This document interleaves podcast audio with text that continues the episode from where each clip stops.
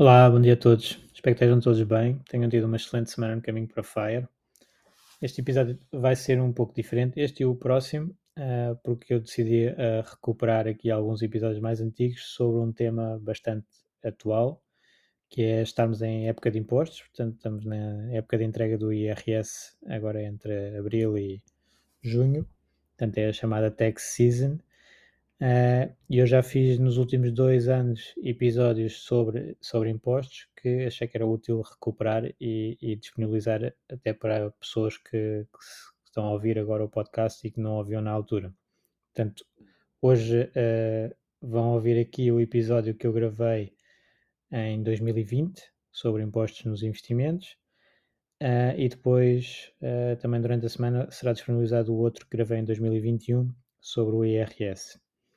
Isto porque depois vamos agendar um novo live, que será no sábado, dia 30, jogo dia 30 de abril, uh, para responder a perguntas que vocês, entretanto, possam colocar sobre, um, sobre estes temas. Portanto, aqui nas, nas uh, notas do episódio vai estar um link para um formulário onde podem colocar questões para depois eu falar sobre sobre esses temas no, uh, no próximo live. Okay? Espero que gostem e estamos em contato no, no grupo e também aqui então pelo formulário. Obrigado a todos. Olá, sejam bem-vindos. Eu sou o Luís Lobo Jordão e estas são as Fire Talks Portugal, o podcast de literacia financeira com discussão de temas todas as semanas e com questões feitas por vocês em direto no nosso grupo de Facebook. Investimentos, ideias e estratégias que vos ajudarão a melhor investir o vosso tempo e o vosso dinheiro rumo à independência financeira.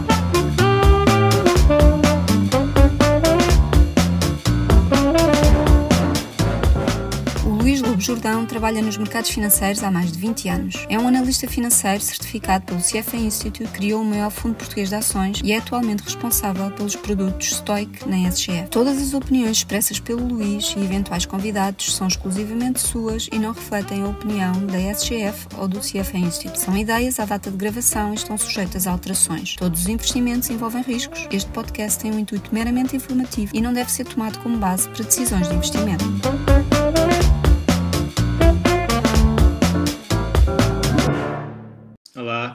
Uh, bom dia a todos. Uh, julgo que já estamos live. Portanto, isto depois vai ficar gravado e, entretanto, uh, as pessoas vão entrando. Eu ia começar a falar com, sobre o tema de hoje, uh, que é um tema bastante exigente de fiscalidade, é? dos impostos que nós temos no, nos investimentos. Um, e que é capaz de demorar um bocadinho. Temos bastantes, bastantes subtemas dentro dos impostos e, e, queria agradecer a vossa participação nestes, nestes lives, no fundo, fazendo as questões antes do live. Tem, temos muitas questões para hoje uh, e todo o feedback que, que estamos a ter também do, dos lives e da utilidade deles. Então, uh, queria começar, portanto, quem ainda não conhece, eu sou o Luís Lobo Jordão, sou CFA, portanto analista financeiro uh, certificado e sou moderador aqui no, no FIRE. Não sou fiscalista, uh, embora já pague impostos há alguns anos e, dentro, e, e como tu também há cerca de 20 anos na área financeira, os impostos é uma parte importante uh, dos investimentos uh, e é daquelas que nós não temos controle, mas temos algum controle. Temos, nós não, não mandamos na, na, lei fiscal, não é? somos sujeitos a ela, mas podemos fazer opções que têm impactos diferentes a, a, em termos fiscais. E, portanto, uh, nessa ótica, uh, tenho bastante experiência com, com impostos, incluindo que depois uh, também é importante falar que eu criei um PPR, também muito pela razão fiscal, e também estou ligado a um fundo de pensões aberto, que também é outro veículo que, que, que tem uma fiscalidade diferente do habitual e que pode ser muito interessante para algumas pessoas. Mas pronto, como eu estava a dizer, não sou analista, não sou fiscalista e nada disto é aconselhamento fiscal, ou seja, são as minhas opiniões uh, e, e, temos aqui até três situações que eu gostava de alertar. Para já, a fiscalidade está sempre a mudar e, portanto, o que eu disser hoje é a data de hoje que, que eu considero válida e a minha melhor opinião sobre os assuntos. E claro que se este vídeo for visto daqui a uns tempos, é provável que tenham existido alterações. Portanto, nós estamos, que dia é hoje? 3 de julho de 2020 e, portanto, seria esta, estas situações, o que eu vou dizer, é válido à, à data de hoje. Depois, eu posso estar incorreto em alguns pontos e, e, e há muitas situações onde a especificidade da, do contribuinte pode ter impacto e, portanto, eu estou a falar da minha base e isso uh, pode ser um erro para outra pessoa que esteja noutra situação, uh, embora eu tente não dizer onde é que pode haver diferenças, não, não vou conseguir dizê-las todas, como é óbvio. E depois, uh, a minha opinião não é final, nem sequer a opinião da autoridade tributária. Normalmente a lei é feita pelo, pelo Parlamento, a lei fiscal, uh, e é interpretada pelos vários uh, players na, no, no espaço económico e, portanto, eu, como contribuinte, posso ter uma opinião de um, de um imposto que a autoridade tributária tem outro e, às vezes, é a autoridade tributária que pretende cobrar um, um, imposto que eu considero que não está bem feito e posso contestar e depois vamos a tribunal e vamos a arbitragens. Portanto, o que eu posso, o que eu digo aqui pode ser interpretado pela autoridade tributária de outra maneira e todos temos de estar cientes disso. E pode a autoridade tributária estar errada. Ok? Portanto, uh, e, e, nós temos direitos face a isso também. Um, então, tirando estes, estes iniciais, já foram bastantes, uh, eu queria falar um bocadinho da história também dos impostos nos investimentos. Porque, um, porque nós estamos numa altura em que temos, na generalidade, para investimentos, uma tributação de 28%. É aquela taxa que aplica-se assim mais comum. Mas nem sempre foi assim. Uh, e, portanto, é, é a importância da fiscalidade vê-se logo neste número, não é? Que é quase um terço dos nossos rendimentos um, são destinados a pagar impostos. Uh, este valor é significativo para muitas pessoas, uh, até consideram que é baixo face às taxas de, de IRS de, do trabalho, que podem ir até aos quase 50%, 48% mas são taxas marginais, essas dos 48%. As taxas do, dos investimentos são de base, portanto, em termos agregados, o trabalho em Portugal, a tributação média, porque há cerca de 50% de, dos agregados familiares que nem sequer pagam IRS, a taxa média do trabalho é cerca de 15%. A taxa dos investimentos, portanto, do capital, é normalmente 28%. Mas é fixa e a do trabalho é, uh, tem escalões. Pronto. E os escalões mais elevados, onde não está muita gente, uh, podem então chegar quase aos 50%. Mas pronto, em termos numéricos uh, e de valor, o que é certo é que nós, quando fazemos um investimento, temos um sócio, que é o Estado, a ficar mais ou menos com um terço dos resultados no cenário central, os tais 28%. Isto aconteceu muito pós-Troika, portanto, pós-crise soberana. Porquê? Uh, que seria um sonho agora para muitas pessoas, se calhar não, não sabem, mas antes de 2010 não havia imposto sobre mais-valias de ações ou de fundos que a pessoa detivesse, o contribuinte detivesse mais do que um ano. Portanto, bastava ter 12 meses em nossa posse um investimento e quando o vendêssemos não havia tributação. Isto agora é, é, é um sonho, não é? É real. Uh, e mesmo quando tivéssemos menos de 12 meses, a taxa de tributação era 10%. Portanto, ou se pagava 10% se tivesse um trader a fazer uh, muitas transações, menos de um, de um ano, ou era zero. Uh, isto depois mudou com a, com a crise soberana e o imposto passou de repente desse, desses 0,10 para 20% um, e até foi cobrado a pessoas que tinham os ativos, portanto já tinham valorizado, a taxa alterou, estavam a contar com isenção de imposto, a taxa alterou para 20%, tiveram que pagar 20%. Por exemplo, vamos imaginar, alguém tinha comprado uma ação, um fundo, em 1990 uh, e, e, chegou a 2010 e supostamente tinha uma valorização e ia pagar zero de imposto. Chegou a 2010, o Estado alterou a regra e cobrou 20% sobre a mais-valia. Isso depois acho que deu origem a, a vários processos em tribunal e, e, acho que nos últimos anos tem sido dado razão a quem uh, não, não, não considerava isso certo. Mas pronto, o que é certo é que isso foi feito. Uh, e depois, logo a seguir a, esse, essa passagem para 20%, houve uma subida para 21,5% e depois dessa passagem de 21,5% houve uma subida para 28%. 28 penso que foi em 2013. Portanto, entre 2010 e 2013 chegámos a este ponto dos 28% de imposto uh, sobre mais-valias uh, de mercados financeiros.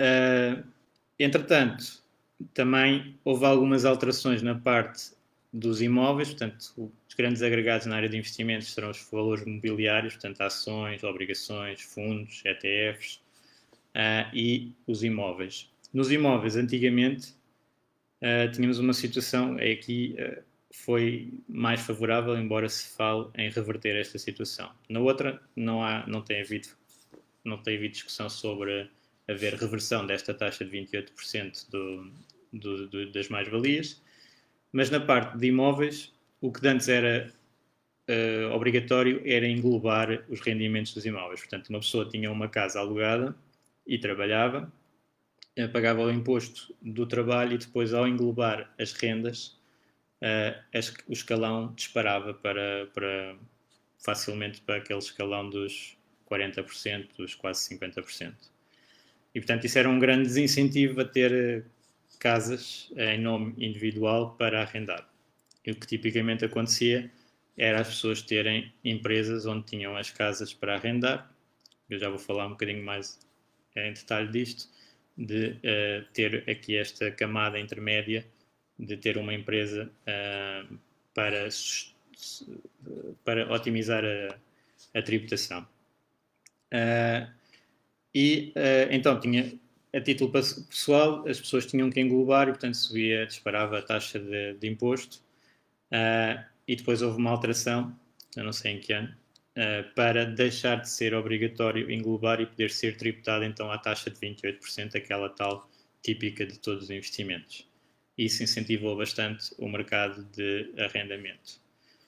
Um, entretanto, no final do, do, ano passado, e já, já tem sido tópico de algumas eleições, um, fala-se em voltar a obrigar ao englobamento desses rendimentos e, eventualmente, até dos outros rendimentos que eu falei antes, de, dos fundos, ações, obrigações, portanto, os mobiliários. Portanto, isto é uma situação que convém uh, termos uh, noção que há sempre esta discussão de, do IRS englobar ou não englobar, uh, e isso pode ter impacto uh, nos resultados dos nossos investimentos. Um, isto é um dos pontos. Portanto, o IRS tem várias categorias. Tem a categoria A para trabalho dependente, a B para independente, no caso do, do, do, dos rendimentos perdiais é F, depois as mais-valias cá em Portugal são as Gs, é o anexo G, e depois temos os rendimentos do estrangeiro, que é o anexo J, uh, onde tem os Gs das mais-valias. Também esqueci de dizer o E, que é os rendimentos de capitais, portanto, dividendos e juros são reportados aí. Portanto, quando aqui no, no, grupo do FIRE temos muitas pessoas com corretoras nacionais, muitas pessoas com corretoras internacionais, já sabem, uh, se forem nacionais, até normalmente esta parte burocrática é muito tratada pela, pelas empresas, pelos corretores e pelos bancos, muitas vezes com retenção na fonte e fica resolvido, não tem que ter mais uh, obrigações declarativas, não tem que estar a colocar no IRS. Quando é internacionais, normalmente tem, tem que se preencher o anexo J e reportar lá os dividendos e os juros e, e as mais-valias. Um, mas eu já vou em detalhe depois às vossas perguntas, que há perguntas muito interessantes nesta área. Depois, uh, queria só falar assim, de regimes gerais, que é para, para terem uma noção e depois ser mais fácil de, de aplicar a, a, vários casos que, que, se podem, com que se podem deparar em termos de investidores. a regra em Portugal é da residência fiscal. E, portanto, e a Portugal não é muito diferente da maior parte dos países. A maior parte dos países europeus é a residência fiscal, é um modelo típico da OCDE. A exceção mais conhecida é a dos Estados Unidos, que é pela cidadania. Portanto, eu sendo português e residente em Portugal, sou tributado em tudo o que tiver em Portugal e fora de Portugal, sou tributado pelo Estado português. Isto é a regra. Se eu tiver, se eu português estiver uh, na Alemanha, a regra da Alemanha é igual à portuguesa e então eu sou português, estou na Alemanha, uh, sou tributado pelo Estado alemão em tudo, incluindo o que eu tenho em Portugal. É? Portanto, é, é a regra da residência. Para a regra da residência, já agora, uh, normalmente considera-se estar num país mais que 180 dias por ano, portanto meio ano, uh, como residente desse país. Portanto, a pessoa até pode mudar a morada fiscal para outro país, mas se estiver, uh, por exemplo, cá em Portugal, mais de 180 dias, Portugal passa a considerar residente fiscal e os impostos são devidos cá, independentemente de onde eles estão no mundo. Depois, às situações de um, dupla tributação. Portanto, que é, num país, por exemplo, Portugal faz muito isso, pode haver retenção de impostos e, portanto, um alemão que tenha, por exemplo, uh, ações de uma empresa portuguesa, a, ação, a empresa portuguesa vai reter logo uh, 25% ou 35% de imposto cá em Portugal. E ele tem que reportar na Alemanha uh, e há um acordo entre Portugal e Alemanha para não ser tributado nos dois lugares, nos dois países, uh, à taxa de, desse, desse ativo, pronto, digamos. Uh, mas isto são acordos de dupla tributação, para baixar a tributação. Vou falar do, do exemplo português, pronto, quando nós temos, uh, e é o mais típico, uh, temos, uma, temos ações ou fundos ou de melhor fazer com ações. Ações internacionais. Compramos uma ação americana que paga um dividendo. O Estado americano fica com uma parte do imposto logo de retenção à cabeça e há um acordo, uma convenção para evitar dupla tributação, uh, que eu em Portugal só tenho que reportar quanto é que eu recebi, quanto é que já paguei nos Estados Unidos e pagar a diferença. Um, portanto, eu acabo por pagar sempre o mesmo, portanto, residente em Portugal, que se tivesse um dividendo de uma, de uma empresa portuguesa, de uma ação portuguesa, pagava os 28%. Se tiver de uma ação americana, paga os 28% na mesma. O que paga é 15% nos Estados Unidos e 13%, portanto, o acerto cá em Portugal que eu tenho que reportar no, no IRS. Isto é a regra uh, habitual, portanto, nós temos que incluir todos os rendimentos do, do mundo na nossa declaração cá em Portugal, porque é o nosso regime. Depois, a exceção mais conhecida deste, deste regime uh, é o, os imóveis. Portanto, os imóveis têm um registro em cada país, é muito simples aos países tributarem tudo o que acontece com esse imóvel. Não, não dá para passar de um lado para o outro facilmente. E, portanto, o, existe tipicamente a tributação do imóvel no país onde, onde, onde ele está.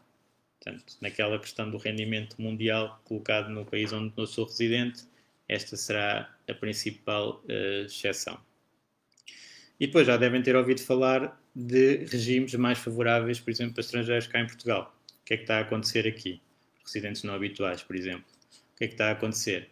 Portugal prescinde, prescinde de tributar os rendimentos que eles têm fora de Portugal, para os atrair para cá. E, portanto, também aqui se pratica uma exceção ao regime da residência e da tributação do global uh, mundial que a pessoa teve de rendimento.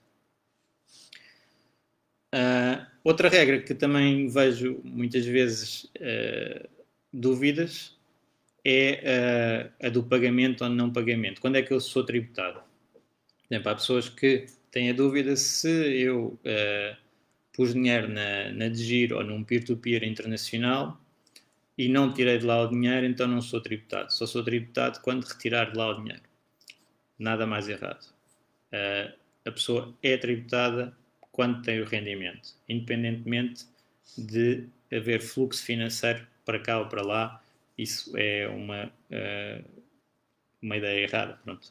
São tributados logo no, no rendimento. E isto até é fácil de explicar cá em Portugal, para quem tem empresas. Uh, quando, quando uma empresa emite uma fatura, tem lá o IVA, uh, e independentemente da fatura ser paga pelo cliente ou não, pode ficar a dever, a empresa pode não conseguir cobrar, tem que entregar o IVA ao Estado. Depois há uns mecanismos para acertar isto, mas em termos conceptuais e na, naqueles momentos uh, vai ter que acontecer o pagamento de imposto independente do recebimento do dinheiro.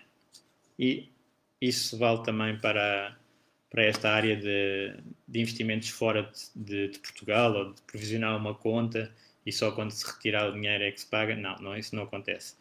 Uh, e há um exemplo também do, dos certificados da Forra do Tesouro, em que nós investimos uh, nesse, nesse ativo. Para dar, para dar um exemplo concreto, podemos investir nesse ativo, passamos dinheiro para essa conta uh, e está a, a, pagar juros e nos juros está a haver retenções e nós ainda não tiramos lá dinheiro nenhum. Portanto, fazer para uma corretora internacional, para uma peer-to-peer -peer internacional, é exatamente a mesma coisa. Eu pus lá o dinheiro, entretanto, uh, está, está a ser, uh, vai ter que pagar imposto sobre, sobre os juros, ou sobre as mais-valias, sobre os dividendos, o, o que for, um, independentemente de eu tirar o dinheiro ou não. A diferença é que nos certificados da Forra existe logo uma retenção e eu não tenho que colocar no IRS, portanto o, Estado faz logo uma retenção e, e, os investimentos cá em Portugal tipicamente acontece logo isso, faz uma retenção de 28% e portanto eu posso decidir não englobar e fico sem responsabilidades fiscais mais, paguei os 28% está pago e nestas entidades internacionais isso não acontece. Muitas vezes pelos tais acordos de dupla, de, de, para evitar dupla tributação, como eu sou residente em Portugal e tenho a conta, vamos dizer, um peer-to-peer -peer na, na Estónia, na Letónia ou, ou, uh, ou tenho a conta de Gir na Holanda, o que acontece é que eles não tributam nada e comunicam às autoridades portuguesas esses nossos rendimentos e uh, nós temos que colocar no, no, nosso IRS, portanto, não são isentos de, de tributação. Isto era uma das primeiras questões também que, que eu tinha aqui, que eu passar então para o, para o lado mais concreto das questões, uh, que o Carlos uh, perguntou, de, de, dupla tributação. E, e portanto, uh, o que tende a acontecer é o país quando, quando nós abrimos uma conta num país estrangeiro, normalmente pedem-nos logo o número de contribuinte. Para quê? Para poderem aplicar logo o acordo de, de, para evitar dupla tributação entre Portugal e esse país. E também para cumprir as suas obrigações de reporte à autoridade fiscal.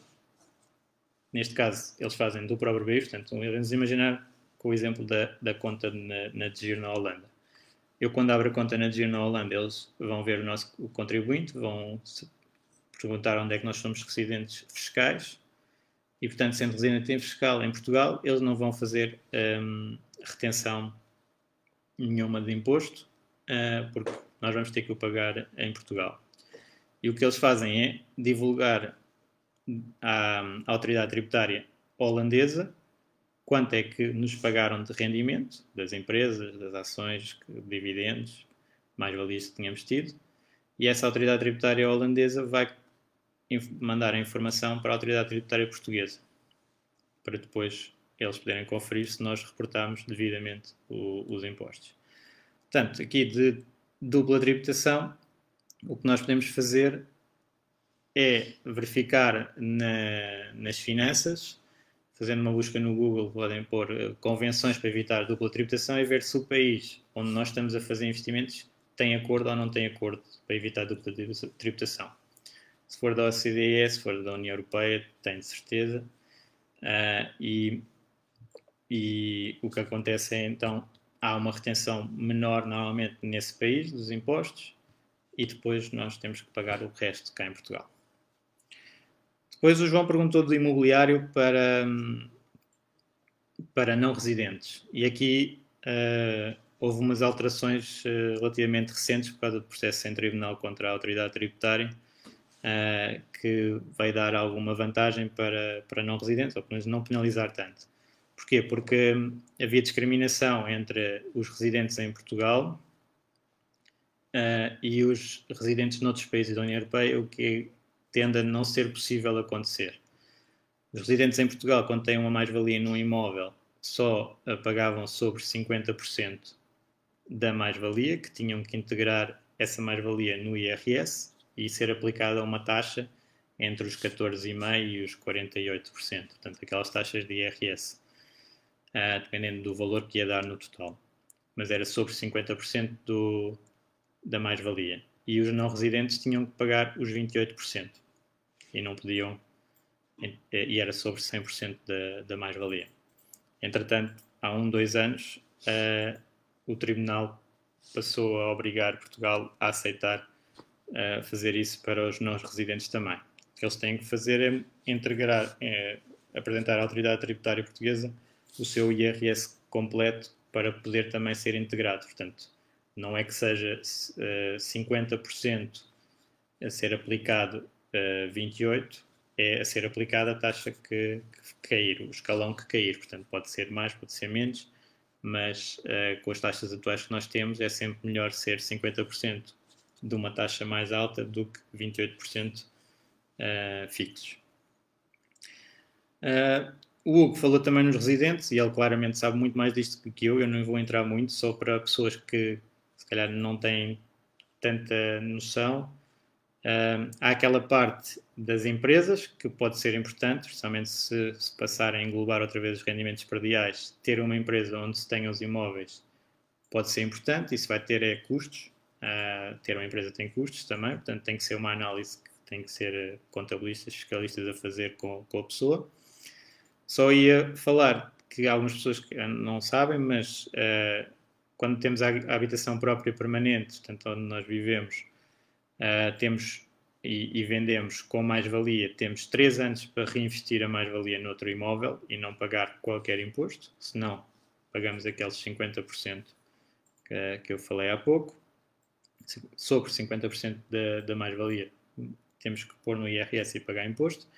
E outra medida também bastante recente, uh, há dois anos, é para pessoas que já estão reformadas, ou mais de 65 anos, ou uh, irreformadas, que podem vender a casa de habitação própria permanente com mais-valia e não ter que ser tributado se colocarem esse valor num fundo de pensões.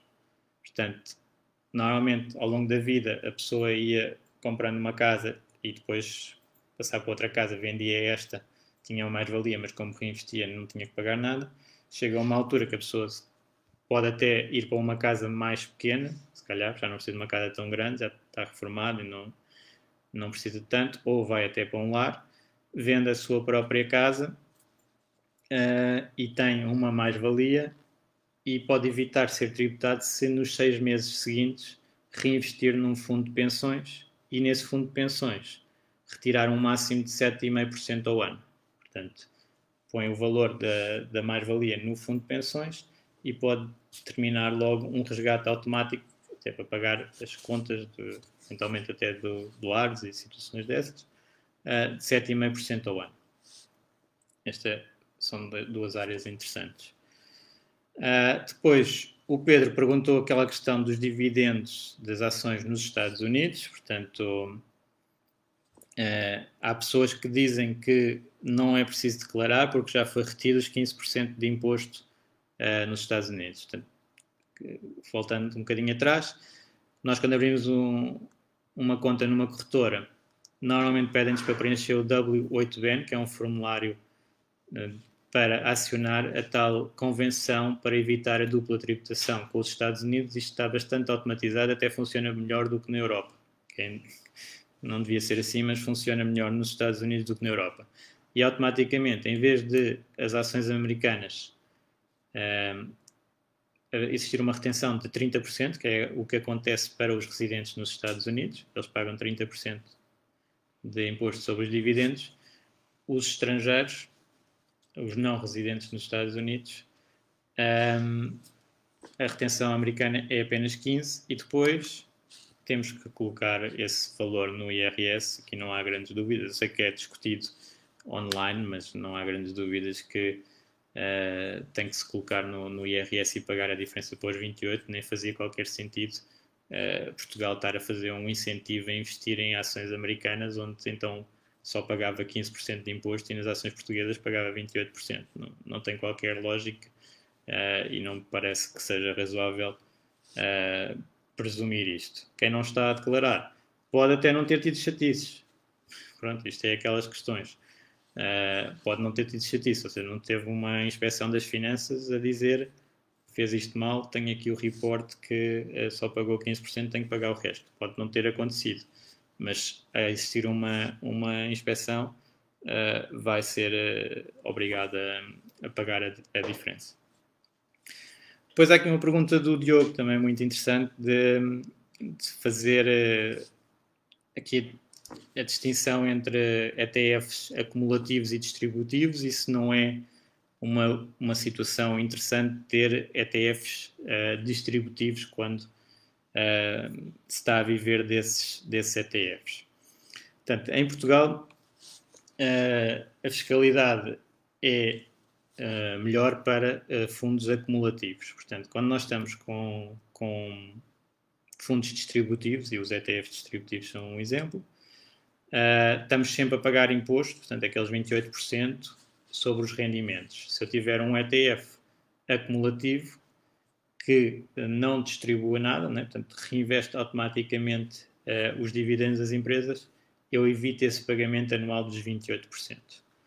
E por isso é que, uh, e juntamente com o que eu disse antes, de há uns anos atrás, nem sequer as mais-valias eram tributadas, basicamente não existe, existem muito poucos fundos em Portugal que sejam distributivos. Quase todos estão acumulativos. Depois os ETFs, existe muitos distributivos e acumulativos, porque em certos países é diferente de Portugal e em certos países o distributivo pode ser uh, mais favorável somente quando os países têm um crédito de imposto até um certo valor, não pagam nada de rendimento sobre dividendos e depois a partir de um certo ponto é que têm. Uh, esses pode ser interessante e há países uh, onde, independentemente do fundo distribuir ou não distribuir dividendos ao investidor, uh, o investidor tem que pagar imposto. Portanto, mas é uma situação diferente de Portugal. Portugal não temos. Portanto, é uma grande vantagem em Portugal quando nós temos o dinheiro num fundo ou num ETF, uh, eh, esse dinheiro uh, pode haver dividendos, pode haver mais-valias que não é tributado. Só é tributado na esfera de, do investidor quando ele retira o dinheiro lá. E, portanto, para Portugal é quase sempre melhor ser acumulativo em termos fiscais.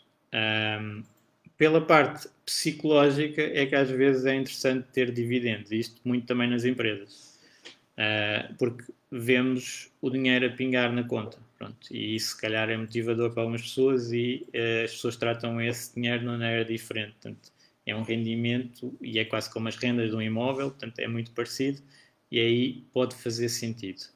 Mas em termos financeiros puros, nunca faz sentido ter, ter um, fundos distributivos, ETFs ou, ou, ou fundos. Um, e até porque nós podemos definir a nossa, o nosso dividendo, digamos assim. Portanto, se eu tiver um fundo, uh, um fundo de ações uh, mundiais, por exemplo, eu sei qual é que é o dividendo desse fundo. Consigo ver e vamos imaginar que é 3% nesta altura. Eu posso ter o fundo acumulativo uh, e resgatar, vender 3% da minha posição todos os anos e estou a fazer então o dividendo eu próprio.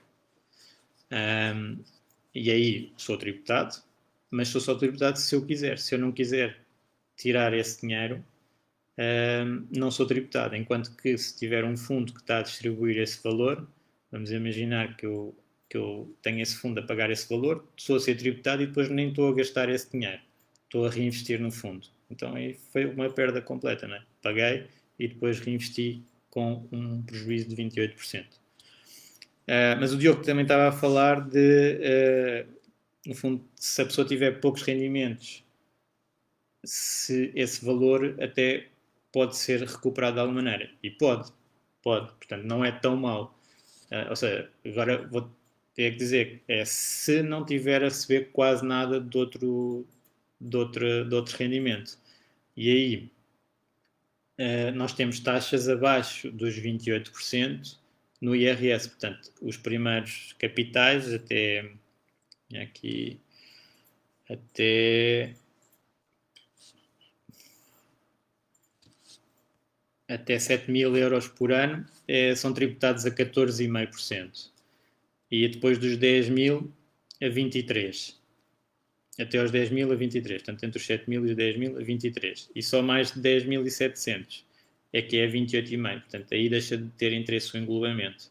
Portanto, aqui o que nós podemos fazer é, nós recebemos o, o dividendo. Uh, temos que, se for cá em Portugal, ficamos logo sem 28%, retenção à cabeça. Se for numa corretora internacional, recebemos tudo e depois temos que colocar no.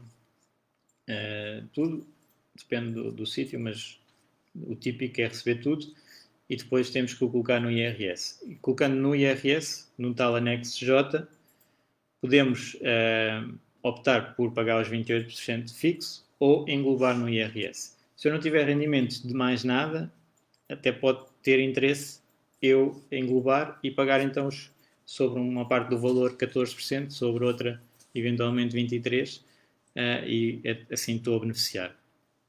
Uh, agora basta ter algum rendimento do trabalho que estou a fazer, por exemplo aqui o exemplo era o Barista Fire, portanto alguém que no princípio está a trabalhar em alguma área e portanto se já tiver aqueles mínimos uh, no fundo cobertos pelo rendimento do trabalho ou de independente, trabalho dependente ou independente, a crescer este, estes dividendos vai, vai ser tributado no mínimo a 28. Pronto, normalmente 28 e portanto deixa de ser tão inter interessante. Depois o Gonçalo sobre a empresa e pessoal. Portanto, um, ehm, como eu disse há pouco, uh, nós podemos ter uma empresa para ter os nossos ativos, quer sejam uh, imóveis de rendimento, quer sejam ações ou um, fundos ou ETFs. Uh, eh, e o que é que me vai fazer? Vai-me fazer uma barreira no, na tributação que neste momento há uma diferença, não é tão grande como no passado. Até aos 15 mil euros de rendimento da empresa, a tributação é 17%, uh, eh, mais a derrama, mas a derrama até está isenta para valores mais baixos e depois dos 15 mil euros a 21%. Portanto, isto é mais baixo do que os típicos 28%. O que nós temos é os custos de ter uma empresa e, portanto, isso tem que ser analisado. Um, e depois, quando eu distribuo, se eu quiser usar esse dinheiro da empresa, uh, também temos duas situações. Eu posso usar esse dinheiro na empresa para equipamentos que tenham a ver com a empresa, portanto, comprar um computador, para comprar um telemóvel ou até um carro, eventualmente, e serve de despesa da empresa e, portanto, até estou a beneficiar porque esse rendimento só vai ser tributado após esta despesa e, portanto, já retirei muito, se calhar até nem sou muito tributado e, e beneficiei. Faça uma situação particular a ter que pagar os 28% e não posso deduzir nenhuma despesa. Uh, mas, se tiver um volume grande e quiser tirar dinheiro da empresa como como dividendos, vou ter que pagar imposto à taxa dos dividendos. Portanto, tenho a empresa a pagar os 17%, 21%, uh, e depois o dividendo vou poder uh, incluir no, no, meu IRS só 50%, como, como falámos há pouco, 50% e, e englobar no, no, no IRS, portanto, à taxa que for, mas ainda vou pagar mais qualquer coisa. Portanto, Há aqui muitas contas a ser feitas. Um, normalmente tem, tem, a ver com escala. Quanto mais montante, mais interessante é ter a empresa. Menos montante, mais difícil de, de ser interessante. Um, depois o Vitor pergunta de redução de impostos de, de ações e ETFs com a morada fiscal. Pronto, aqui uh, e depois o Luís até, até participou com, com, a questão da, da alteração da morada fiscal. Portanto, há países que ainda estão numa situação que é a política deles, cada um tem a sua política fiscal. há países que têm a isenção de mais-valias, como, como nós tínhamos, e eu falei há pouco, até 2010. E, portanto, se for esse o meu projeto de vida, de ir viver para outro local uh, durante uns tempos, uh, por exemplo, quando ficar FIRE, não é? Uh, e mudar, fizer mudança de, de, de domicílio fiscal para lá, estiver lá a residir uns tempos e vender nessa altura os ativos, uh, vou conseguir isenção de, de mais-valias. Uh, isso pode ser interessante. Claro que os países também estão a começar a, a bloquear algumas destas situações e, por exemplo, até a própria Portugal, se, se, a mudança for da residência fiscal de Portugal para um considerado paraíso fiscal pelas autoridades tributárias portuguesas, então isso não vai funcionar nos 5 anos seguintes a essa mudança. Portugal vai continuar a querer cobrar sobre essas mais-valias. Portanto, vai dizer que estás a passar para um paraíso fiscal para evitar impostos e, portanto, vou cobrar na mesma. Portanto, temos que ter aqui algum, algum cuidado e os países estão a fazer mais isto, até Portugal tem estado a, a beneficiar uh, países, uh, cidadãos de outros países. Uh, tem sido um dos casos mais falados, não é? que, que eles vêm para cá e deixam de pagar impostos sobre as pensões, que entretanto, sob pressão dos outros países, Portugal aumentou a taxa de 0 para 10%, mesmo assim é uma, uma grande vantagem. Uh, mas os países começam a fazer estes uh, chamados exit tax uh, a bloquear, é? se a pessoa tiver a mudar a residência fiscal, eles vão dizer, então mostre lá o que é que tem para pagar os impostos e depois é que sai. Pode acontecer, portanto tem que ter algum cuidado com isso. Depois o Vitor também pergunta para que tipo de entidades são os impostos mais favoráveis sobre mais-valias, título pessoal, limitado, SA, unipessoal. Aqui, neste caso, uh, o critério é o pessoal ou empresarial, portanto, nós temos ou o IRS ou o IRC, o formato da empresa não, não vai ter eh, influência. Uh, e depende então do, dos montantes, como eu falei há pouco, na empresa, faz aquela aquele bloqueio no, nos 17% e depois 21%. A título particular será nos 28%. Temos que fazer as contas aos custos da estrutura, uh, mas sem o englobamento, com, com o englobamento de antes era muito direto ter uma empresa ia ser melhor porque ao ter que englobar a taxas de 30, 40 uh, a empresa protegia muito disso. Agora não é tão, tão direto. Uh, depois o Nelson pergunta do, como é que podemos declarar os dividendos de empresas portuguesas a 50% no IRS quando usamos a DGIR como broker. Portanto, isto é uma regra de dividendos que até uh, teve que ser expandida também para os outros uh, outras empresas, não só portuguesas, mas de, de outros países da União Europeia. Portanto, um, eu posso optar por ser tributado nos dividendos à taxa um, de 28% ou englobar 50% dos dividendos à taxa do meu IRS, portanto entre os 14,5 e os 48. Um, na, na DGIR eu já tive este problema, que é se eu tiver ações de uma empresa portuguesa na DGIR, por causa da estrutura da DGIR, ela não é, uh, não é identificado o participante, até aí dá para ver que nós estamos todos, isto é mais na conta basic, uh, estamos todos juntos, no fundo as ações são como se fossem detidas pela DGIR, não são detidas por nós, uh, é conta Omnibus e Portugal diferencia a retenção de imposto numa situação em que conhece o contribuinte, em que aparece o contribuinte, e numa situação em que não, que é uma entidade uh, estranha, digamos assim. Uh, não sei bem qual é, é, o critério que eles fazem, sei que uh, nas retenções normais para o estrangeiro é 25%, uh, sim, para o estrangeiro é 25%, e eles fazem 35% no caso de giro, depois nós temos que entregar os papéis para sermos tributados a uma taxa mais baixa. E do que eu percebi, até acho que tem que estar a fazer isso todos os anos, que eu acho que não, não, não, não revi lá isto a ser corrigido este ano. Um, se tiver um o Miguel pergunta, se tiver um PPR, os impostos derivados de lucros de ações e forex mantêm-se a 28%. Isto é que é uma parte também muito interessante de, do sistema fiscal português, face ao que nós vemos nos livros de FIRE uh, americanos e ingleses, uh, tipicamente, que é um, há uma grande aposta nesses livros para index funds e ETFs, porque eles não pagam tantos impostos. Portanto, no, nos Estados Unidos, se um fundo tiver muita atividade, compras e vendas, e gerar mais valias, os participantes, apesar de não fazerem nada, compraram, investiram no fundo antes e não venderam, eh, recebem uma carta para casa para pagar impostos. E, portanto, quanto menos atividade existir, uh, melhor. E é uma das vantagens dos fundos índice nos Estados Unidos. Têm menos atividade, tipicamente, do que um fundo ativo. Também a questão da atividade, para mim, é, é muito diferente do habitual. Não é? o, o gestor ativo não quer dizer que anda a comprar e vender todos os dias. Isso é uma atividade, um critério de atividade. O outro critério de atividade é ter diferente do índice. Eu sou das que acha que a gestão ativa melhor é que é diferente do índice, não é que está sempre a transacionar. Portanto, Warren Buffett não está sempre a transacionar, aliás, ele compra e nunca mais mexe e é considerado gestão ativa. Não é aquele investidor que está em cima das notícias e a ver hoje vou comprar isto, amanhã vou vender aquilo. Não.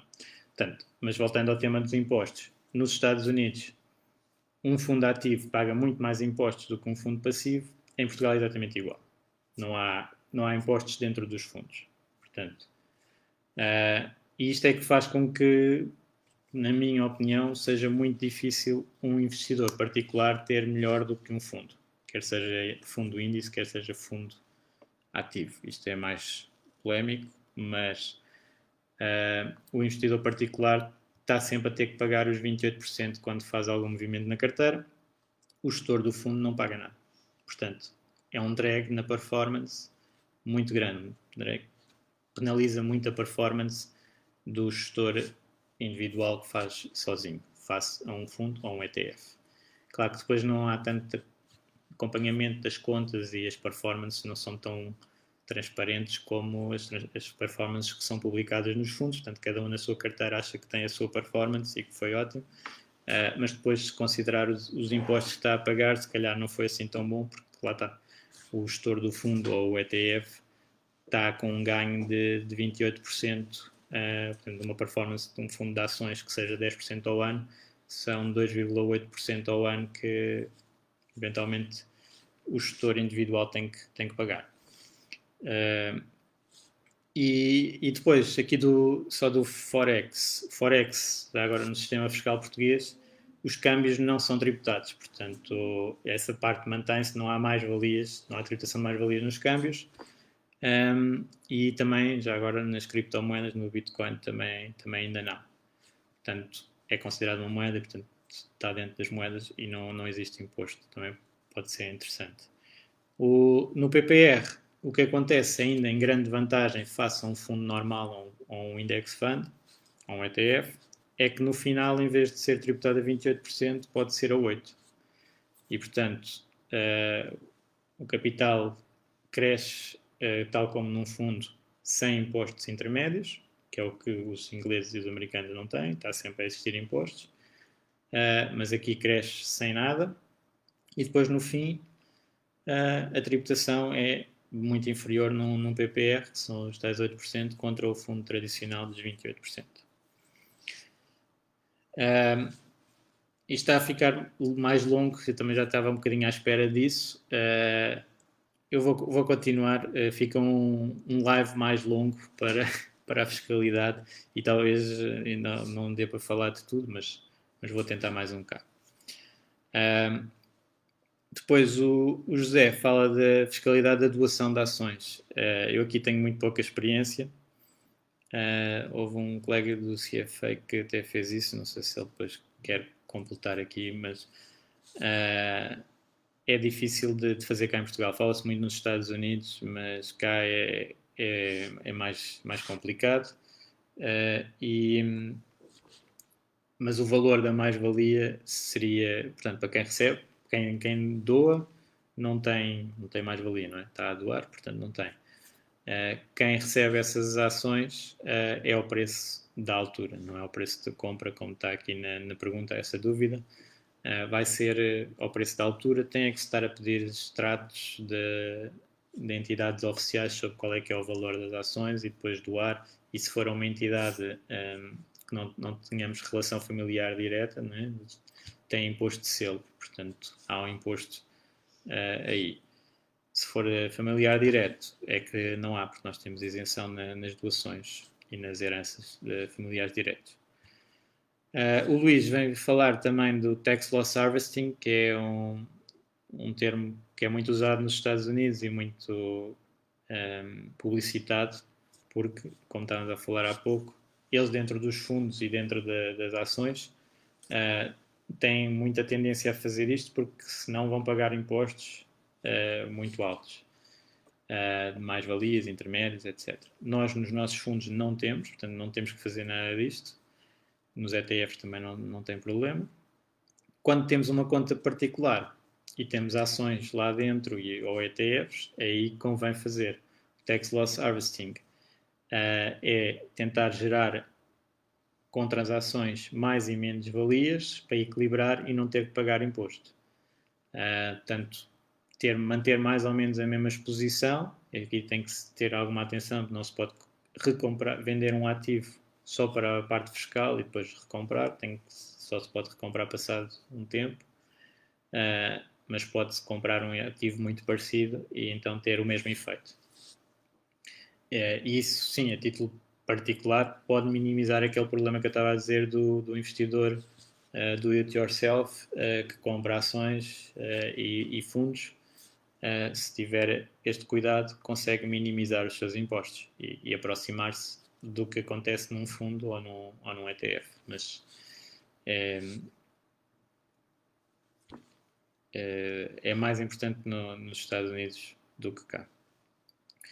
Depois a Tânia está a perguntar sobre o tratamento fiscal dos rates. Um, os rates, a diferença é que são, são é como se fosse uma empresa que tem é obrigado a pagar um, o dividendo todo dos lucros, portanto, enquanto as empresas tradicionais podem nem pagar dividendos ou decidir sobre o seu dividendo para ser um rate, tem que distribuir grande parte dos lucros, mas para nós, como investidores nos rates, vão ser considerados dividendos como outros quaisquer, e portanto, vamos imaginar que é dos Estados Unidos, vai ser retido 15% nos Estados Unidos, vamos ter que colocar no nosso IRS e pagar a diferença para os 28%. Portanto, é, é como se fosse um dividendo normal.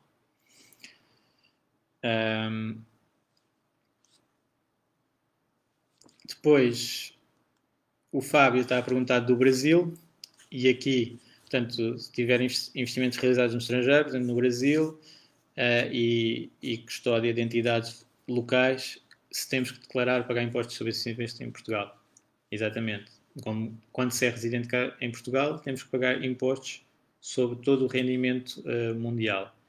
E depois temos os acordos para evitar dupla tributação. Se no Brasil já fizerem uma retenção do imposto sobre esses investimentos, eventualmente, analisando, e aqui tem que se analisar as, as convenções, entre, neste caso entre Portugal e Brasil, uh, pode estar lá definido que o Brasil, uh, pronto, for, vamos fazer como se fosse os Estados Unidos, eu não tenho muita noção do, do Brasil, mas que fosse com os Estados Unidos. A convenção diz que eles podem tributar os dividendos em 15%, e portanto eles fazem isso, ficam com 15% lá, e depois eu tenho que pôr cá a diferença e pagar para o imposto português. Portanto, se for um dividendo no Brasil, não sei qual é que é a taxa de retenção lá, até era interessante se soubesse, uh, aqui alguém dizer, uh, qual é que é a retenção lá, fica lá retido e depois tenho que divulgar, uh, declarar cá e pagar a diferença. Um, depois, um, alguém interessado numa estratégia passiva de longo prazo que é o Luís a perguntar, buy and hold, para manter o mais simples possível. O buy and hold uh, e o mais simples possível, um ETF de acumulação como está aqui, é, é bastante simples. Portanto, uh, a pessoa aí uh, não tem grande, grande necessidade de report. Porquê? Porque só quando vender é que vai ter que é que vai ter que pôr no IRS, portanto não há dividendos intermédios, não temos de estar todos os anos a colocar quanto é que esse ETF fez, quanto é que pagou de dividendo. uh, e é bastante simples. Mas para mim, pronto, e a razão porque eu também montei um, um PPR para o longo prazo, para buy and hold, é, é que o PPR nem, nem quando eu resgatar, nem quando eu resgatar também é a gestora que trata de tudo, faz a retenção, eu, não, eu no IRS só tenho que dizer quer incluir para ter a dedução fiscal ou não quer incluir para não ter a dedução fiscal à entrada. E é o único movimento que eu tenho que fazer. Portanto, é o mais passivo que existe em termos de, de report. Se tiver o ETF, é, o, é uma estratégia muito simples de apenas um ETF e não tenho, não estou a comprar e vender e a fazer alocação, uh, ou seja, não estou a, a, ter vários ETFs para ter uma alocação mista de ações e obrigações, só tenho um, uh, também fica muito simples, mas ainda tenho que controlar as minhas compras para depois reportar a mais-valia daqui a uns anos, tenho que saber a quanto é que comprei cada um, um para, para depois fazer esses cálculos da mais-valia. Num PPR, por exemplo, não tenho que fazer nada é a gestora que trata dessa burocracia. Um, mas não é nada. Agora, a comparar com ter uma estratégia de ações, bem, isso aí em termos declarativos é muito complicado. Temos de estar sempre a ver quais é que são os dividendos que as empresas pagaram, quais é que compramos e mais valias, e portanto, eh, essa estratégia do ETF é muito simples, faça isso. Um, o Hugo pergunta de se nós vendemos uma ação ou uma obrigação mais barato do que compramos. Portanto, temos uma menos-valia. Se, um, se devemos colocar ou não no, no, IRS. E podemos sim. Portanto, aí, quando nós temos uma menos-valia, convém-nos uh, colocar e englobar. E se nós englobarmos no IRS, para já nesse ano não vamos pagar nada disso, mas também não retira ao IRS que temos de outras categorias. Isso também não acontece. Portanto, temos essa menos-valia e fica lá para os próximos 5 anos. Portanto, mais tarde, no ano seguinte, eu tenho uma mais-valia noutro investimento e abate-se esta uh, menos-valia deste ano. Isto também é um conceito importante que é uh, nós não pagamos imposto sobre mais-valias de cada, um de, de, cada uma das transações. Isto é tudo em agregado no, durante o ano. Uh, juntamos tudo e depois, entre o saldo das que tivemos mais valia e as que tivemos menos valia, é podemos pagar imposto à taxa de 28, se não quisermos englobar, ou à taxa do nosso IRS, se quisermos. Um, mas pronto, aqui convém, quando se tem uma menos-valia, uh, englobar para depois ir buscar no, no ano seguinte. E até 5 anos depois. Um, o Vitor está a perguntar como é que funciona a venda do, da ação ADTF eh, que tem em conta a inflação. A mais-valia tem em conta a inflação. Portanto, quando nós fazemos uma, uma mais-valia, é mais conhecido este processo no, nos imóveis.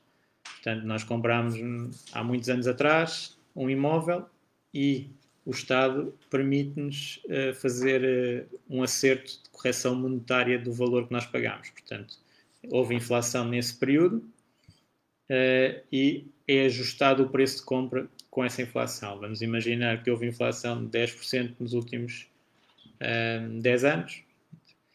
Se eu comprei uma casa há 10 anos atrás por 100 o que apare... e agora vendo por 200, o que aparece no IRS é que eu não comprei por 100, é, é ajustado. Isso, não são estes números, mas é como se tivesse custado 110 e depois só paga mais-valia os 90. Uh, e então, nos fundos também acontece isto. Nós vamos lá quando é que compramos, quando é que vendemos, e isto acaba por reduzir um pouco a tributação, porque estamos a ser tributados na mais-valia apenas na, na parte um, real, no fundo, está descontada a inflação.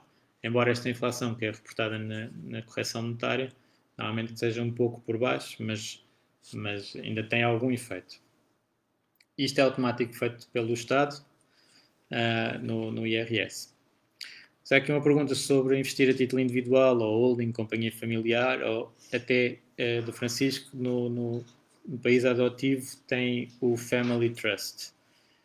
Uh, tanto nos países anglo-saxónicos existe muito a figura do trust, uh, onde as famílias põem os seus ativos e ficam de geração em geração. Aqui na, na Europa o mais equivalente que existe a um trust é uma fundação, mas nas fundações uh, normalmente tem que ter um objeto uh, social e não da família, portanto não funciona tão bem. Uh, e depois o que é feito muitas vezes é com os PPRs e seguros Unit Link. O PPR não dá tão bem também porque é um agregado de vários investidores diferentes, portanto não é só para uma pessoa. O Unit Link é que já é feito muitas vezes para uma, uma pessoa, uma família, em que consegue colocar dentro, é uma estrutura criada de propósito para ter ativos e para ter benefícios da tributação. Portanto, funciona como um fundo, no sentido em que aquelas mais e menos valias intermédias que, que já falámos há pouco, que, que os fundos não estão a pagar impostos, aqui também não. E se eu tiver sem esta estrutura, estou, estou a pagar e depois quando se vende, quando, quando há resgate, uh, também há uma tributação mais favorável. Portanto, em vez dos 28% típicos, uh, no caso destes unit links uh, seguros, é 11,2% após 8 anos. Portanto, é parecido com o PPR, mas é sob a forma de, de, seguro e pode ser individualizado para uma, uma família. Mas há outra hipótese claramente é da holding uh, da empresa. Aqui o problema da holding empresa é que tem o imposto de, das empresas, portanto, um, e só depois, quando distribui a, a, aos sócios, uh, pode haver outras tributações. Portanto, quando é esta estrutura PPR uh, eh, ou Unit Link, não há imposto lá dentro. Portanto, aliás, a diferença, um PPR ou um fundo é apenas uma empresa detida pelos investidores e essa empresa não tem IRC. É a diferença. E a grande vantagem. Um, pronto, e das perguntas, e já, estou a demorar imenso tempo, já uma hora, portanto isto, eu já sabia um bocado da fiscalidade, ia ser, ia ser longa, uh, e ainda ia propor aqui mais uma, uma questão, que é, que eu nem falei muito, mas nós temos desde nós individualmente estarmos a fazer os investimentos e o, o que funciona pior em termos fiscais, em termos de juro composto, é, é, por exemplo, um depósito a prazo ou um certificado da forra em que todos os anos existe um rendimento e eu estou a ser tributado, apesar de nem o resgatar, portanto, todos os anos sai 28% automaticamente um, para o Estado, até depois ter um fundo em que já não há, se, se não tiver distribuição, este reinvestimento é, é, feito, portanto, o juro composto pode crescer à vontade, não é tirado anualmente, só no final é que é tirado 28%, é a segunda parte. Depois ainda temos os, os PPRs com uh, a, a não usar a dedução à coleta e, e só beneficiar de, no fim, em vez de tirar 28, tirar 8,6, ou os PPRs que ainda conseguem buscar os 20% à cabeça e tenham alguma dedução à coleta, portanto, tenho a dedução à coleta, uso o PPR sem impostos para crescer e depois no fim retiro a 8% e posso até usar num período muito curto, que é com com o crédito de habitação, por exemplo, é uma das maneiras mais eficientes em termos fiscais, que em 5 anos já estou a ir buscar aqueles 20%, Uh, portanto, dá cerca de 4% ao ano, mais o que o PPR der. Um, e depois ainda temos um produto que é muito falado no, no, no, Fire, nos americanos e nos ingleses, e que cá quase não existe, e que eu gostava que ver se vocês uh, querem saber mais sobre ele, que é o Fundo de Pensões Aberto. Portanto, as empresas podem fazer fundos de pensões para os colaboradores. Uh, só que normalmente só as grandes empresas é que fazem um fundo específico para elas. Entretanto, isto já existe há, há muitos anos, mas não é muito utilizado, uh, existem fundos de pensões abertos que é, várias empresas podem participar de um fundo. E esse fundo pode ter qualquer perfil, pode ser conservador, moderado, dinâmico, 100% de ações, uh, pouquíssimo de ações, portanto, um perfil pode variar. E o que é que acontece? Se eu tiver uma empresa uh, e tiver a tirar um salário dessa empresa, isto é uma das situações. Se tiver uma empresa, ela pode pagar até 15% mais uh, em fundo de pensões que vai ser isento de IRS, mas conta como despesa da empresa. Portanto, se a pessoa está a pagar IRC da empresa, deduz e recebe a título pessoal com diferimento do IRS. Só quando se reformar é que vai ter que pagar IRS. Portanto, é o 401k em Portugal. E mais, se nós alertarmos as empresas para esta hipótese, pode ser que elas comecem a fazer como as empresas americanas e inglesas e oferecer isto aos colaboradores com um employee matching, que aí é o super benefício, que é a empresa dá este dá um, um benefício ao colaborador que é um, um contributo para um fundo de pensões uh, privado em que não vai ser tributada em IRC, não vai ser tributada em Segurança Social dá diretamente ao colaborador, qual é que é a questão? O colaborador normalmente tem que fazer o matching. Portanto, a empresa diz assim: eu contribuo até 5% se, se vocês colocarem 5%. E o colaborador então vai ter um retorno de 100% à entrada, isenção de, de, de, IRS ou diferimento de IRS para a saída daqui, quando atingir a idade da reforma. Este é o super produto fiscal. Claro que tem um inconveniente. Né? Há sempre inconvenientes. O inconveniente é que este produto só pode ser levantado uh, na, na, reforma. Portanto, a pessoa tem que se reformar a título oficial, normalmente será a partir dos 60 anos, uh, e que está cada vez mais, mais tarde, e aí é que pode levantar este valor. Mas como poupança da, da pessoa para o longo prazo, é, um, é, o, é o super produto fiscal português.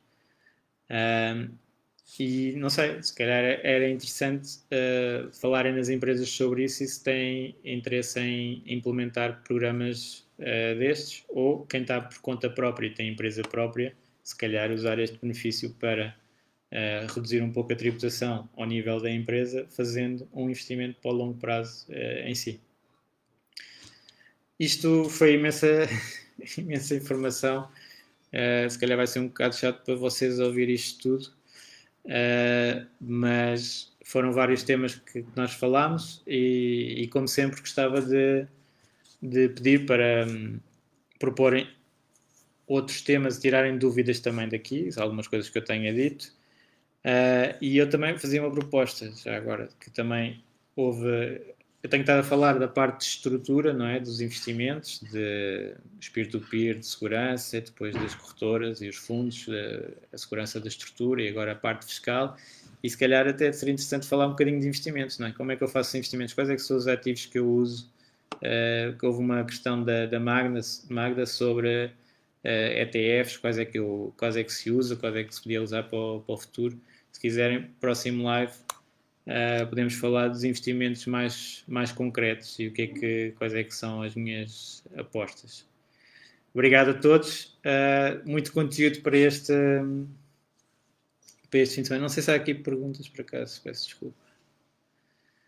Não diz ideias. Uh, pois o João está a dizer para não dar ideias, mas essas ideias estão, existem aí. Uh, Exato, o Fábio estava a falar da empresa e ter o material informático eh, que dava pouco como despesa, portanto a tributação na empresa é só após as despesas, entram as receitas, entram as despesas e as despesas podem ser às vezes bens que, que são utilizados eh, tanto a nível profissional como pessoal. Pronto. Um, a Vera está a perguntar eh, da vantagem de tributação na gestão ativa porque investir num fundo de gestão ativa, historicamente, não tem desempenhos melhores que a gestão passiva. Pois, isto é outro tema. isto é outro tema. Isto é das médias. E é verdade. Em média, a gestão passiva vai ser melhor do que a gestão ativa e por isso é que também eu uso bastantes ETFs. Nas áreas mais especializadas, uh, consegue-se normalmente ter melhores resultados. Portanto, é essa a ideia. Porque a estratégia a média inclui muitas entidades que nem sequer estão a tentar ter melhor desempenho do que, do que o gestão passiva, é só para vender fundos. E quando se está a fazer, uh, podemos ter resultados diferentes. Aliás, este próprio grupo é um grupo que não é a média de Portugal. Não é? Se for a média de Portugal e dizer vou ficar financeiramente independente, não, não, vai. não, em média não vai dar. Em média as empresas não têm lucro, mas há sempre alguns que têm e há alguns que conseguem fazer uh, independência financeira. Portanto, a média esconde muita coisa. Uh, mas para, claro que para se bater e ter uh, desempenhos melhores é preciso muito conhecimento, muito trabalho e muito esforço. Não é qualquer pessoa que vai fazer. Um, Pois, o Fábio está a dizer do Brasil de dividendos, uh, os fundos imobiliários não há tributação. Mas se estiver a residir cá, então não há lá, mas há cá. Que é o problema. Um, pronto. É, obrigado a todos que estão a assistir e, e, a agradecer aqui por este, por este bocado deste live. Uh, isto para mim também é ótimo, também aprendo imenso, porque vou pesquisar algumas coisas que eu não tinha tanta noção uh, e estamos todos a aprender em conjunto e todos a melhorar a nossa literacia financeira e, uh, e os nossos resultados provavelmente no, no, futuro. Portanto, ficam com aqui um live de impostos para o fim de semana, que vai ser muito divertido. Uh, saber tudo sobre impostos, não é tudo, mas há muita coisa. Espero não ter dito nada errado e se alguém aqui reparar em alguma coisa errada, também agradeço que ponham no, no conteúdo para, para depois eventualmente corrigir. Obrigado a todos e bom fim de semana.